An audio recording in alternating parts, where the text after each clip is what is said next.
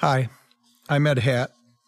Today we will read John 6:22 through 40 to see what Jesus had to say to the people that came looking for him after he miraculously fed over 5,000 people with 5 barley loaves and 2 fish and then ended up on the other side of the lake overnight without taking a boat.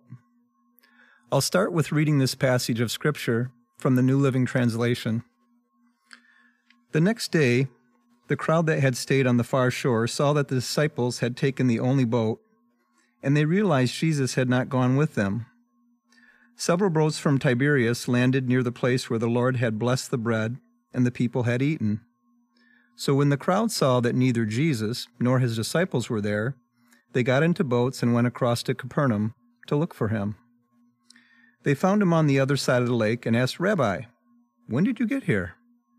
Jesus replied, I tell you the truth. You want to be with me because I fed you, not because you understood the miraculous signs. But don't be concerned about perishable things like food.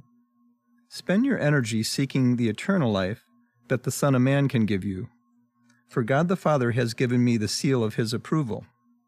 They replied, We want to perform God's works too. What should we do? Jesus told them, this is the only work God wants from you. Believe in the one he has sent. They answered, Show us a miraculous sign if you want us to believe in you. What can you do? After all, our ancestors ate manna, manna while they journeyed through the wilderness. The scriptures say Moses gave them bread from heaven to eat. Jesus said, I tell you the truth. Moses did not give you bread from heaven. My Father did and now he offers you the true bread from heaven. The true bread of God is the one who comes down from heaven and gives life to the world. Sir, they said, give us this bread every day. Jesus replied, I am the bread of life. Whoever comes to me will never be hungry again. Whoever believes in me will never be thirsty. But you haven't believed in me, even though you have seen me. However, those the Father has given me will come to me, and I will never reject them. For I have come down from heaven to do the will of God, who sent me, not to do my own will. And this is the will of God, that I should not lose even one of those he has given me, but I should raise them up on the last day. For it's my Father's will that all who see his Son and believe in him should have eternal life. I will raise them up on the last day. Now, I don't know about you, but when I listen to Jesus talk to these people, it's easy to think they don't get it. But this passage is in the Bible because apparently we don't get it. Think about that. Whether you believe Jesus or not, or you are unsure, he is speaking to you in this text. Hopefully, the meaning of this passage will become clear to you as I share my story. My parents were caring, hardworking people, but I wouldn't say they were religious. My dad made sure we received some basic teaching, went to weekly Catholic Mass, and said a prayer at our night meal to give thanks. But there was no talk of God or His Word during the week. I did have some interest when presented with the teachings about God and found myself saying the same prayer every night. Now I lay me down to sleep. If I should die before I wake, I pray the Lord my soul to take. Ironically, when I would think about eternal life, I would get a churning in my stomach, an anxious feeling. Living forever felt too long and sounded more like hell than heaven to me. Like the people in this passage, I didn't have an accurate knowledge of the scriptures or an intimate relationship with the person of Jesus Christ. So I didn't trust God. I didn't believe in the one he sent. Now, fast forward to age 33, 25 years ago now for me. Things are coming together for me several years into medical practice here in Grand Haven. I have a three bedroom ranch home in a cul de sac with three kids, ages one, three, and five, with my high school sweetheart and wife of nine years. And guess what? We go to church on Sunday and say a prayer before our night meal together By appearances, I'm a good husband, father, provider, and physician. But we had been in counseling for a couple of years in Holland because I didn't want people in town to know.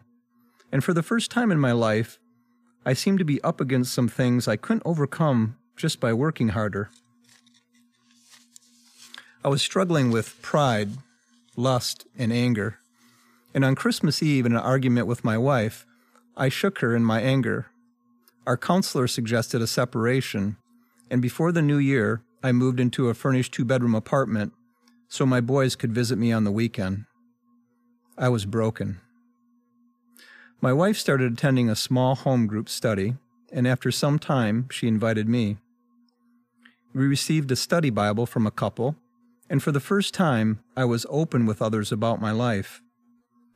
I agreed to meet weekly with two of the men, and they walked alongside of me as I continued to struggle and challenged me with the question What do I believe? I started reading Scripture, and when a passage hit me, I would memorize it and recite it frequently. While I was still screwing up, Jesus started to miraculously change me and my wife saw this transformation taking place, and I would move back home after three and a half months. I'm very grateful for that. We joined a new church where we could grow, put our kids in Christian school, went to Bible studies and small home groups. I later worked with a friend and an associate pastor at Covenant Life Church to develop men's ministry there, of which I became the head. Diane and I fulfilled a dream and built a home together that we plan to retire in. We felt called to this new faith family that started to meet in the Y called Watermark, and eventually we would host a small group and allow the teen ministry to meet in our furnished basement. We made it. So, how is it then that with the craziness of the teenage years on top of the other stresses of life, I would hear the words, I want a divorce? That was 12 years ago. I thought I was doing the work of God. But remember, the work of God is this to believe in the one He sent. Now, don't get me wrong, God did some good things in and through me, but at times the focus was on me. I was trying to be good at being a Christian by doing work for God rather than focusing on and believing in Jesus. I wasn't doing ministry the way he did, which often was one person at a time while trying not to bring attention to himself. So once again, I turn to Jesus, the bread who comes down from heaven and gives life to the world. Through many walks with him on the beach, he clearly showed me what I was and was not responsible for in this divorce. He uncovered lies that I should not believe, while lovingly revealing to me what needed to change in me. I was convicted of idols in my life that kept me from putting God first, and that my wife was a precious gift from Him that I did not love with patience, gentleness, and kindness through the difficult circumstances of life.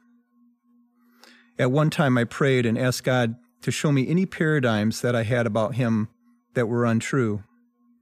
I asked to recognize His voice, understand His character, and come to really know Him he was faithful. Since that time, I have slowly surrendered to Him, and He has been transforming every aspect of my life.